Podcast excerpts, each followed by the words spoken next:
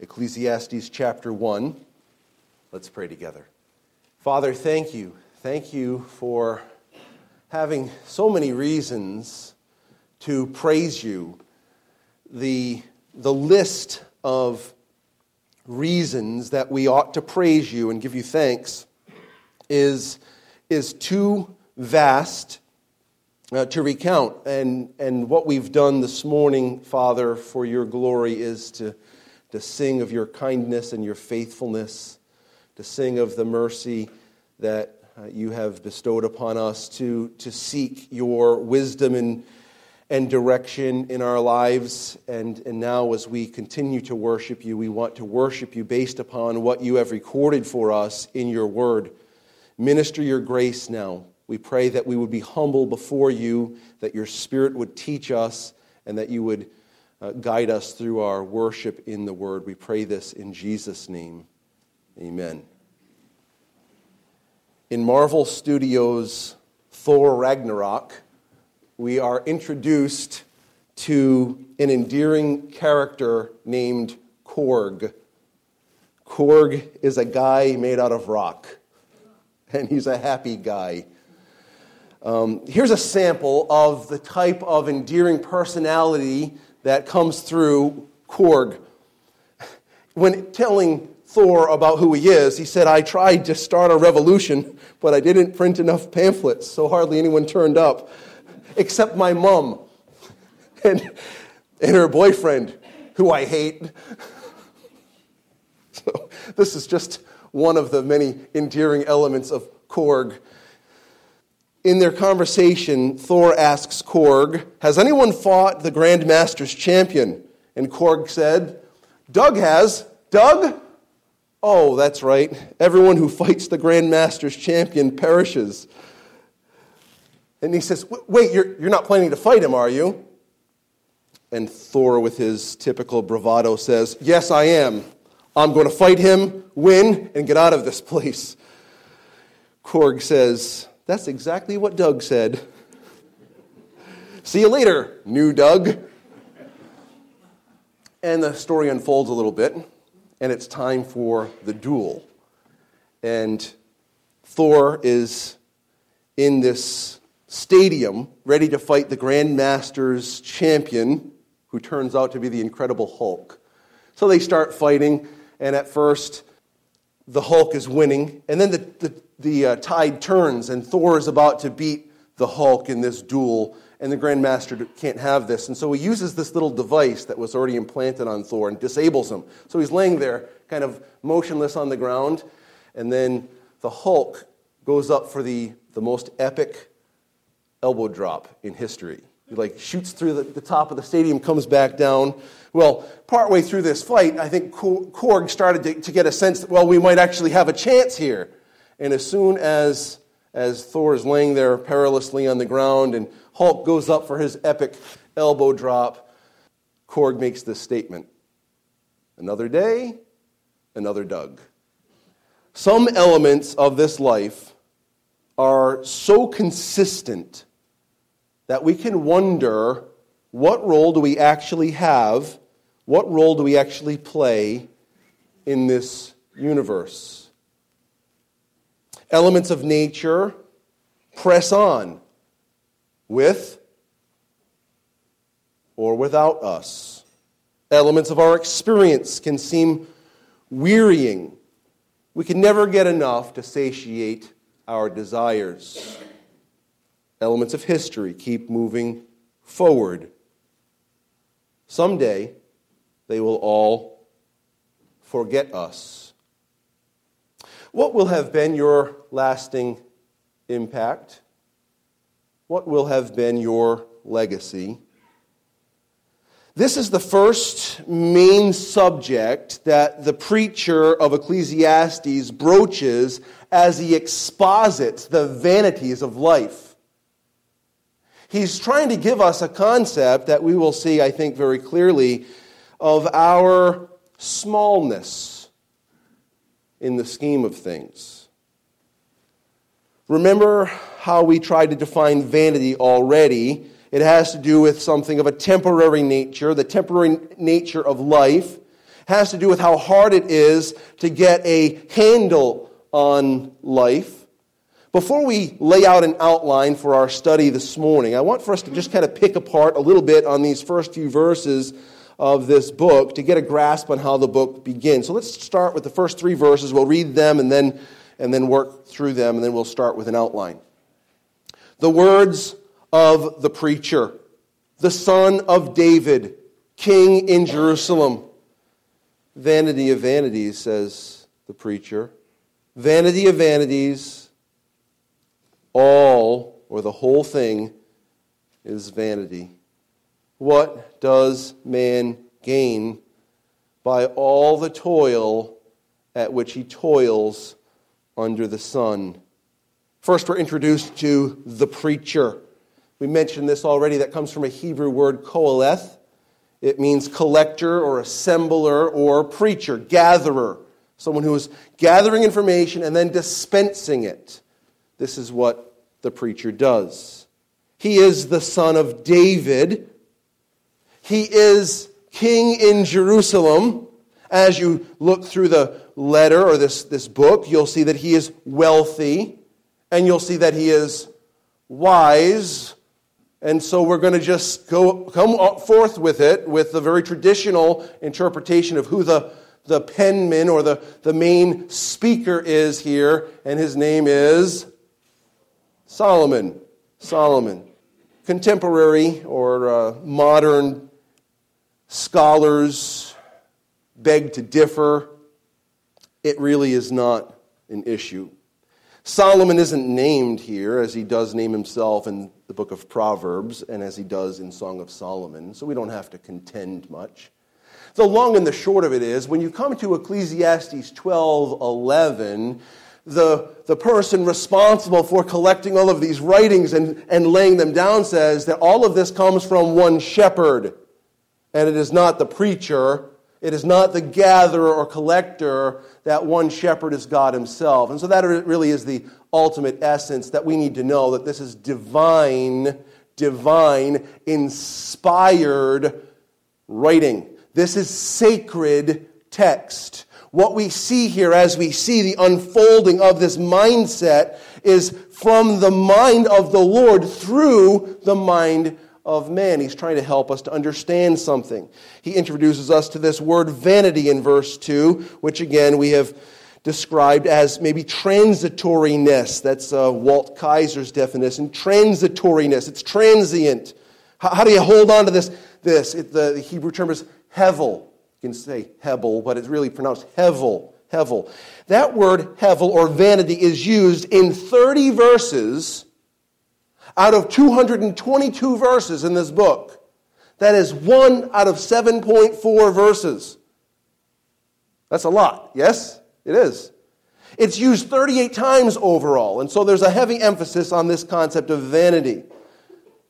If we're not careful, we'll think that vanity outweighs other things, and it really doesn't, though this is the subject matter that is being unfolded. The, the Hebrew term tov is also used quite a bit. It means good or better. I've learned it is better. I've learned that it is good. He says this regularly.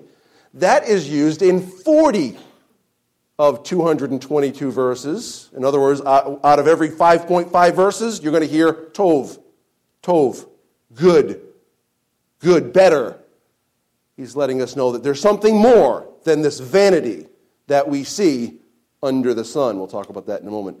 Overall, the word tov is used fifty-one times in this book, outweighing the concept of vanity. Now, vanity is the subject. He gives us that clarity in chapter one and verse two, and he comes back to it in chapter twelve and verse eight. So that is the subject. He is, he is unveiling, expositing the vanities of life.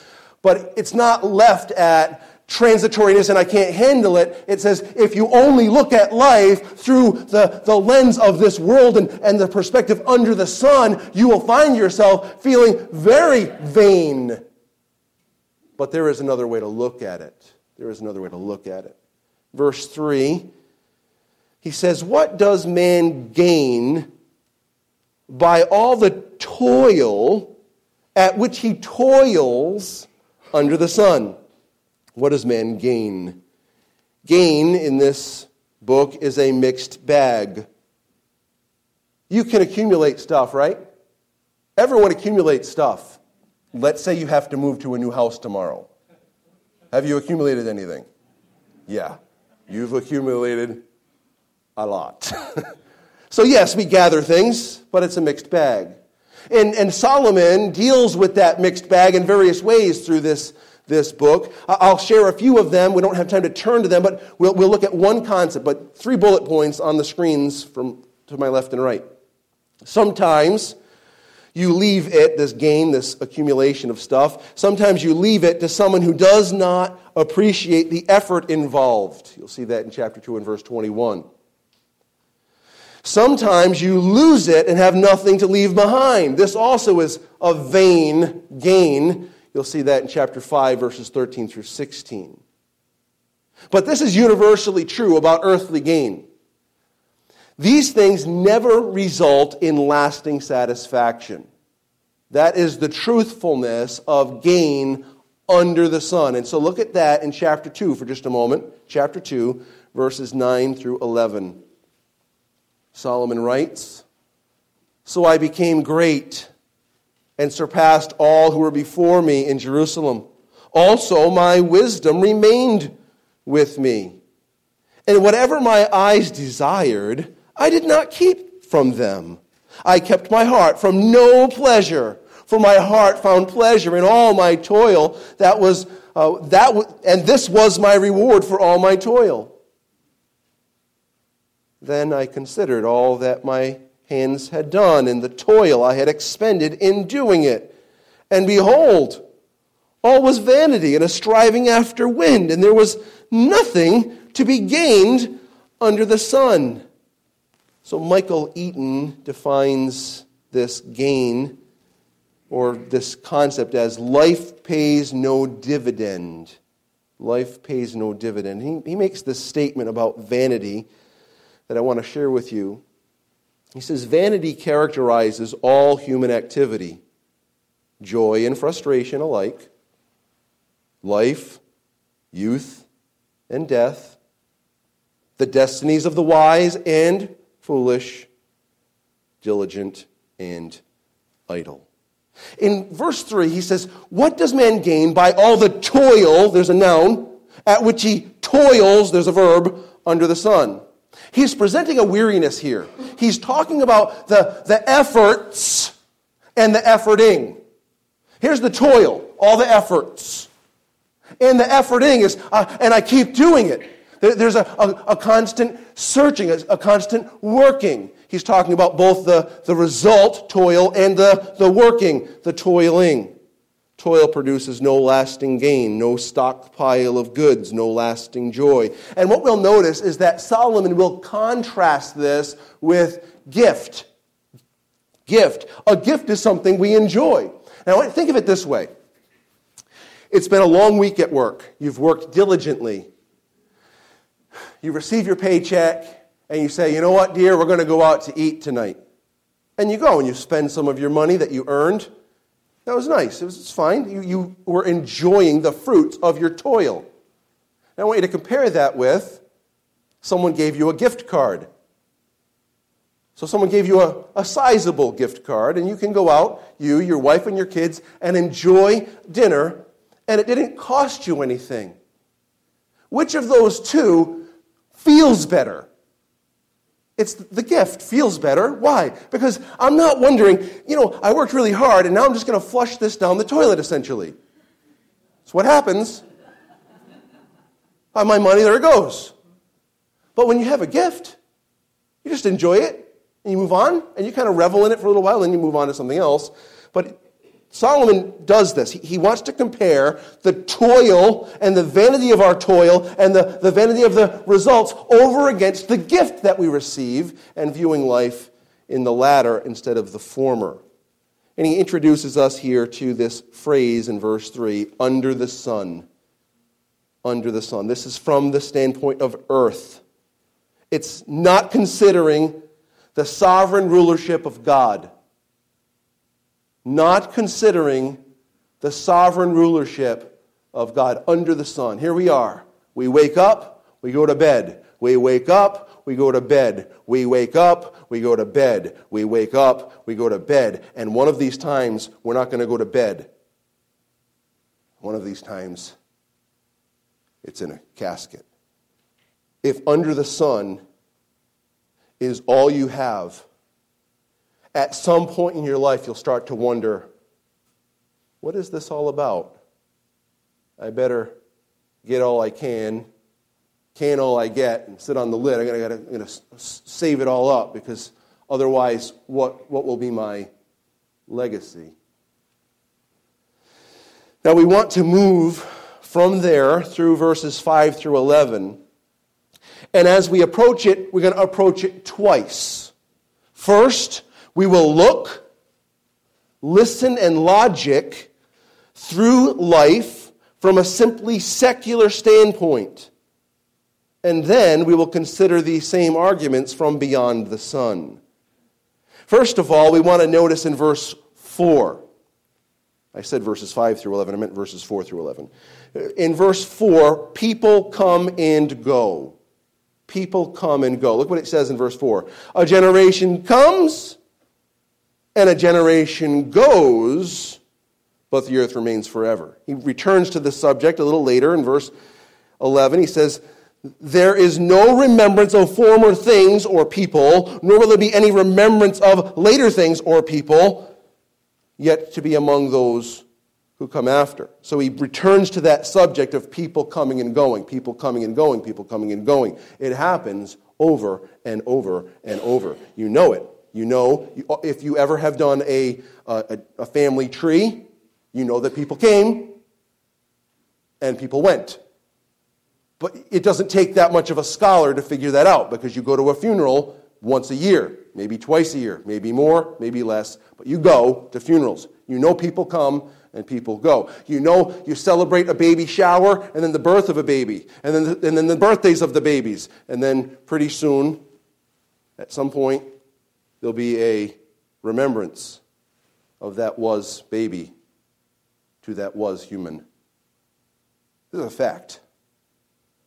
Solomon is very much about letting us know that we will all have an end. He says, however, that the earth remains. The earth remains. A generation comes and a generation goes, but the earth remains forever. Michael Eaton gives us this thought here for this. There is no conceivable end to the problem of earthly futility.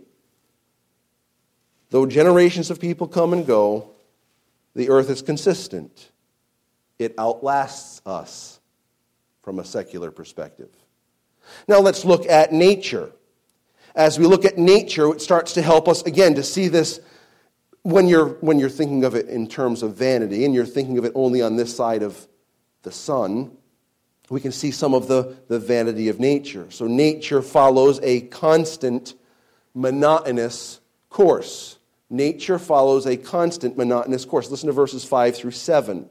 The sun rises and the sun goes down and hastens to the place where it rises. The wind blows to the south and goes around to the north. Around and around goes the wind. And on its circuits, the wind returns. All the streams run to the sea, but the sea is not full. To the place where the steam streams flow, there they flow. Again, flow, flow, flow. Rise, set, rise, set, rise, set, rise, set, rise, set, rise. Blow, blow, blow, blow, blow, blow, blow, blow, and blow. Stream, stream, stream. And you feel the weariness here. He's already introduced us to weariness in verse three, toil, toil, or toil, toils, toils, toiling, right? We, we've got this concept already of the weariness of life, and now he's comparing the weariness of life that we experience to the weariness of creation. The sun follows the same course every day. It rises on the east and it sets on the west.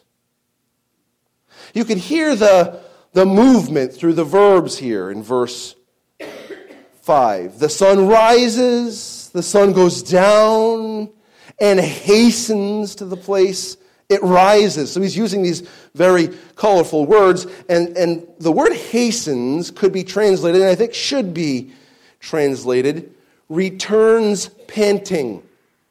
Returns panting. The sun rises and the sun sets and the sun returns where it was, panting, ah, ah, ah, ah, before it rises again.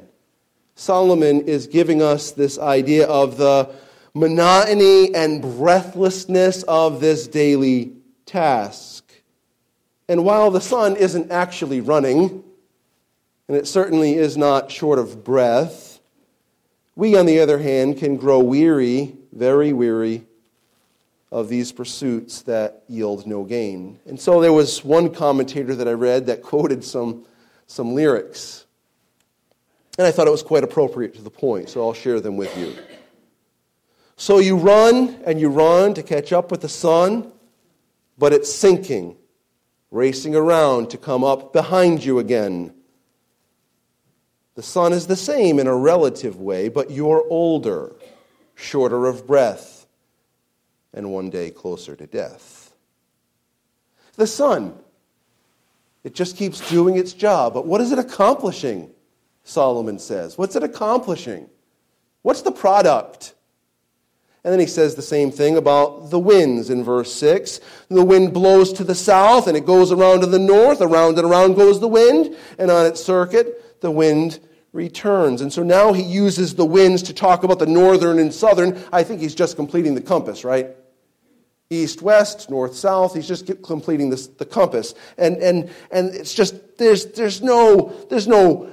No great results, he's telling us. And then verse seven, he turns to another snapshot of nature's effort in the streams. All the streams run to the sea, and the sea is not full. To the place where the streams flow, there they flow again. No matter how much the stream streams in another pool of water, its job isn't done. It's never full. So stream, stream some more. Stream more, stream. You're not done yet. You haven't filled it yet. He's pointing to nature to, to, to give us this idea of the difficulty to figure out what is going on. And then he moves on from nature to experience.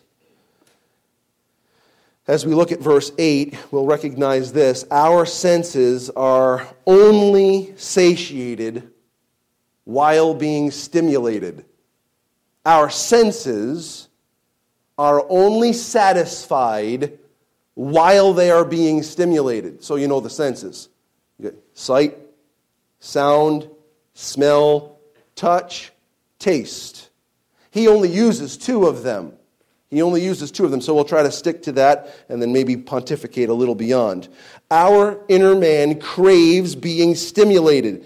And so in verse eight, he says, all things, all things are full of weariness. A man cannot utter it. The eye is not satisfied with seeing, nor the ear filled with hearing. Solomon speaks this way. Uh, try to think of this. Once you've seen a sunrise or a sunset, are you all set?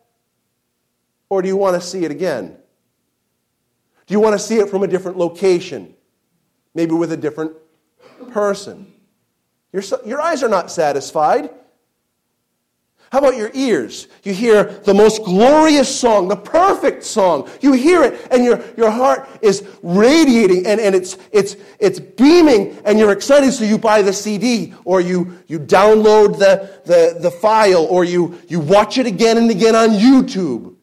But do you listen to only that one song forever? Or do you want to hear something else? I think you can get the same glimpse with learning as well. Have you noticed this? I have. The more you learn, the more you realize you don't know. It's enough to drive me absolutely crazy. I feel no smarter today than when I was sixteen. In fact, I'm quite certain I feel much, much, much dumber than I ever felt before. It's, it's frustrating, isn't it? Your mind is not satisfied with your learning. Your eyes are not satisfied with what you've seen. Your ears are not satisfied with what you've heard. Our senses tell us there's, there's more, there's more, there's more to life. It's, I'm not done yet. And then he tells us that history teaches us that we are not significant. History teaches us that we are not significant. Verses nine through eleven. What has been is what will be. And what has been done is what will be done. And there is nothing new under the sun. Is there a thing of which it is said, see, this is new? It has already been, or it has been already in ages before us. There is no remembrance of former things, nor will there be any remembrance of later things, things yet to be among those who come after. Nothing new, nothing lasting, no remembrance. Nothing new, nothing lasting, no remembrance. Nothing new, huh? Huh. What about the iPhone? What about the iPhone? iPhone is new. Well, before it was the BlackBerry. Before it was the cell phone, the landline, the telegraph, and before that, no way. You kidding me? People actually talked face-to-face. Nothing new. What about the computer? Before it was microfiche, books, papyrus, tablets, and carvings in caves. Not new. It's different. It's it's like a massage of what we've already seen. No remembrance. Hmm. You ready for this one? What color were your great-great-great-grandmother's eyes? You might know. What was her favorite song? What was her best recipe? Dial it back further. What about your great-great-great-times-seven grandmother's most cherished possession? What was it? Name it. You remember? I don't know. Why do they put plaques on statues? Because no one's going to remember who that dude or that woman was unless someone puts up a, a plaque on it. A little, little sign. Okay, this was so-and-so. They lived from such and such and such and such. Here's what they accomplished. Oh, now I know. But if they didn't put it on there, someone looked at that thing and they're like, well, that's interesting. Pfft, move on. No remembrance. Disney's Pixar film studio produced an animated film entitled Coco. While there are a few storylines in it, one of the storylines revolved around the importance of remembering those who preceded us. In this story, those who were not remembered disappeared from the spirit world. This is not an uncommon theme. You hear people say it all the time. Oh, they live on in your memory. They live on in your heart. They live on. I can see them in your eyes. I can see them in your smile. I see them in this. I see them in that. There's always some way to try to grasp onto something, but Solomon says, listen, there's a generation coming. They're not going to remember you. You can do everything you want to. You can try really hard for people to remember you. They're not going to remember you. The sun rises and the sun sets, and it runs around again. It's panting out of breath to do the same thing. The winds blow north, south, north. The streams flow, flow, flow, flow, flow, and they flow some more. You see, but you're not satisfied. You hear, but you're not satisfied. You think, but you're not satisfied. You speak, but you're not satisfied. There's nothing new, there's nothing lasting, and there's no remembrance. This is from the standpoint of under the sun. This is from the perspective of living on earth without the wonder of knowing about the sovereign, good ruler of this universe. What happens, ladies and gentlemen, when we move beyond the sun and we see that there is, in fact, a good and a sovereign ruler? All of these same images take on an entirely different tone. When When a person understands the glory and majesty of God and then they view the sun, they sound like the psalmist. Take a look, please, at Psalm nineteen. It's all about a change in our perspective. When we look beyond the sun and we see that there is a good, a sovereign ruler and a creator, the same images can take on much different and much more significant meaning. In Psalm nineteen and verse one, the Bible says this: "The heavens declare the glory of God, and the sky above proclaims his handiwork. Day to day pours out speech, night to night reveals knowledge. There is no speech, nor are there words whose voice is not heard. Their voice goes out through all the earth, and their words to the end of the world. In them, God, God, he has set a tabernacle for the sun." Listen to how this majestic viewing saint of God views the sun. He says, "The sun comes out like a bridegroom leaves his chamber, and like a strong man runs its race.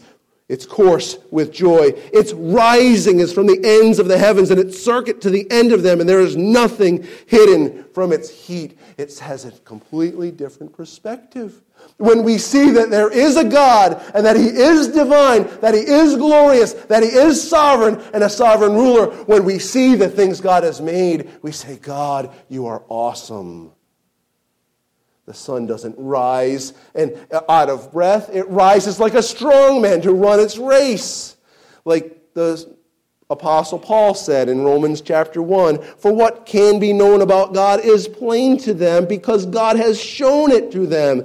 For his invisible attributes, namely his eternal power and divine nature, have been clearly perceived ever since the creation of the world. In these things they have been made." In the things that have been made, so they are without excuse. I want you to think, the sun takes on a different perspective. Now, when Jesus talked about the winds, he didn't talk about them fruitlessly. He actually compared them to someone. Listen to what he says in John chapter three, verses six through eight. "That which is born of the flesh is flesh, and that which is born of the Spirit is spirit. Do not marvel that I say to you, you must be born again. The wind blows where it wishes, and you hear its sound, but you do not know where it comes from or where it goes. So it is with everyone who is born of the Spirit." And so he uses the winds, and he talks about the workings of the Spirit.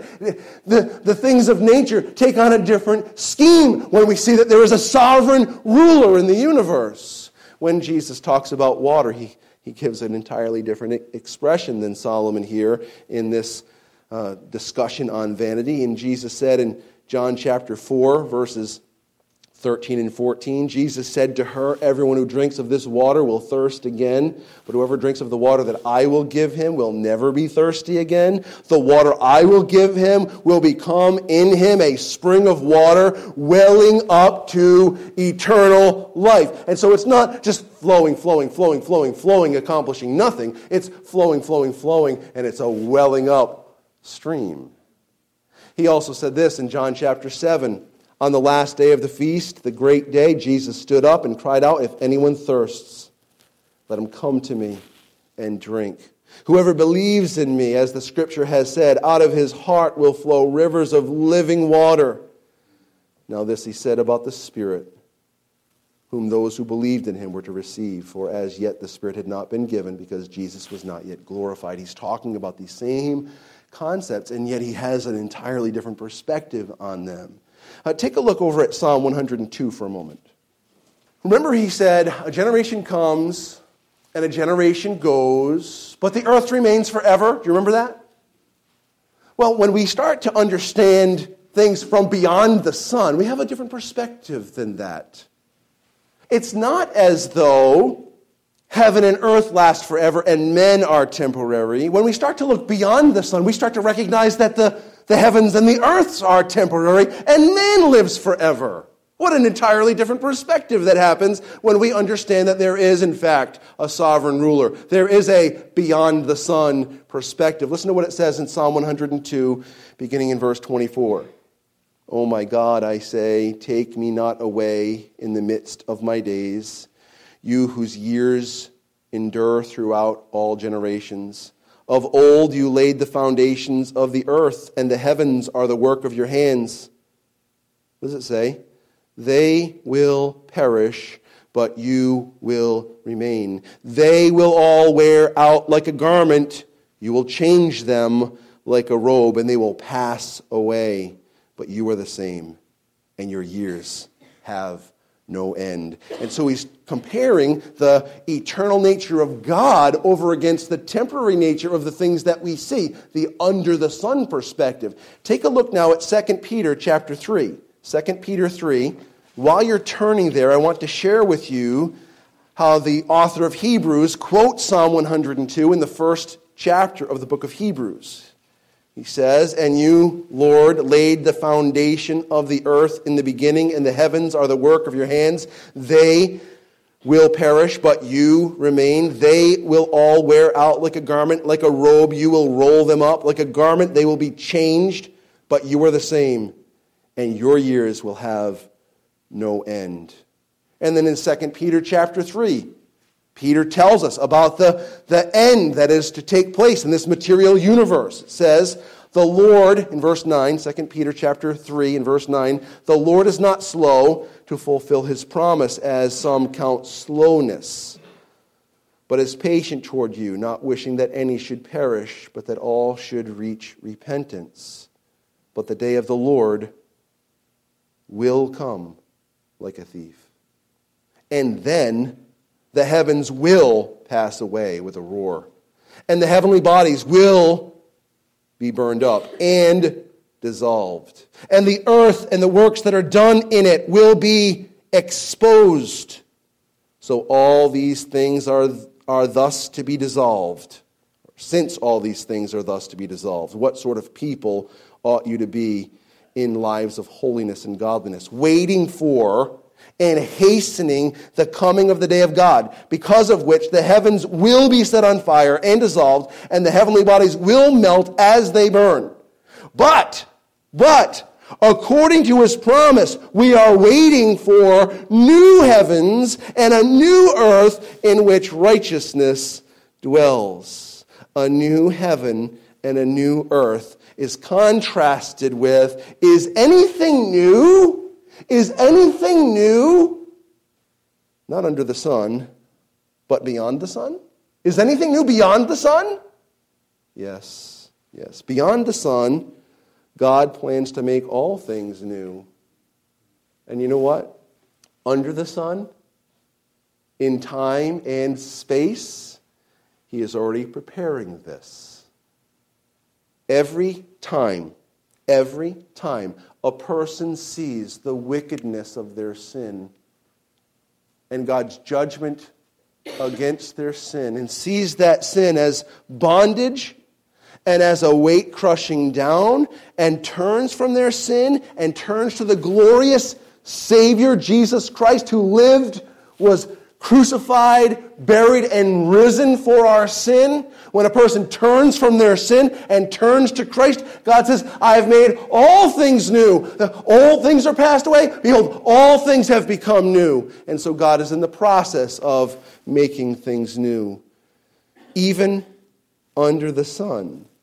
And one day, listen carefully, one day, if you're a believer in Jesus Christ, your eyes will see him, and they will be satisfied. And one day your ears will hear him, and they will be satisfied. And one day your curious mind will be made like his. You will know him as you are known by him. Your mind will be satisfied. Those who have trusted Jesus Christ as their only means of eternal salvation. We have been united together with Christ. We read it already in our responsive reading. In verse three of that passage, it's in the front cover of your bulletin, you have died and your life is hidden with Christ in God. And then in verse four, when Christ, who is your life, appears, you shall also appear with him in glory. Those that have trusted Christ as their only means of eternal salvation are united together with Christ. And so we, we start to think, As, as Solomon concludes that inter, introductory paragraph, is there any remembrance? What, will there be a remembrance of you when the next generation comes? What is all that about? What is your legacy? What is your legacy? Friends, when you are united together with the triune God, his legacy is your legacy. And it becomes the only legacy you really care about. The legacy of our God is an eternal legacy. Our legacy is not unique from him. Our legacy does not add to his. Our legacy is completely tied to his. This is why I love the words from this recent song. And I, I don't want to leave a legacy. I don't care if they remember me. Only Jesus. And I, I've only got one life to live. And I'll let every second point to him. Only Jesus. Friend, what's your legacy? What's your legacy? What are you clinging on to? If you're clinging on to you, your reputation and the things you experience and the things you accumulate, you will come to the point where you recognize it's all vanity. Vanity. And as the old expression is, vexation of spirit. Instead, instead, I beg you to look beyond the sun. Look beyond the sun. Recognize that God, as sovereign ruler, lovingly sent his Son to bear your sin debt, to die in your place, to provide for you, if you were to trust in Christ, eternal life and a legacy that will never, ever fade. What is your legacy? Or better stated, who? Who is your legacy? Let's pray. Father, you're good. And as we look at this book that you have divinely inspired, we want to view life more appropriately. We get tied up in temporary things. We get tied up with the affairs of this life that that lead us to feeling a hole and sometimes sorrowful, dissatisfied. But this dissatisfaction is solved when we look to you, when we look to the perfect solution you've given to us. And you have instilled within us, when we are submitted to you, a joyful purpose, not only when we see you forever, but even here in these days that we have in this world. Father, give us this passion, give us this joy in knowing that you are an all-satisfying God and that you've done what we needed to have a life that is filled with joy and abundance as we find our joy in you. We ask, Father, that you'd help us to be far more concerned about the eternal legacy that you have already established than our own measly legacy that will fade probably shortly. Use these thoughts for your glory, for the enriching of your church, and for a challenge to those who are living just under the sun. We pray this in Jesus' name. Amen.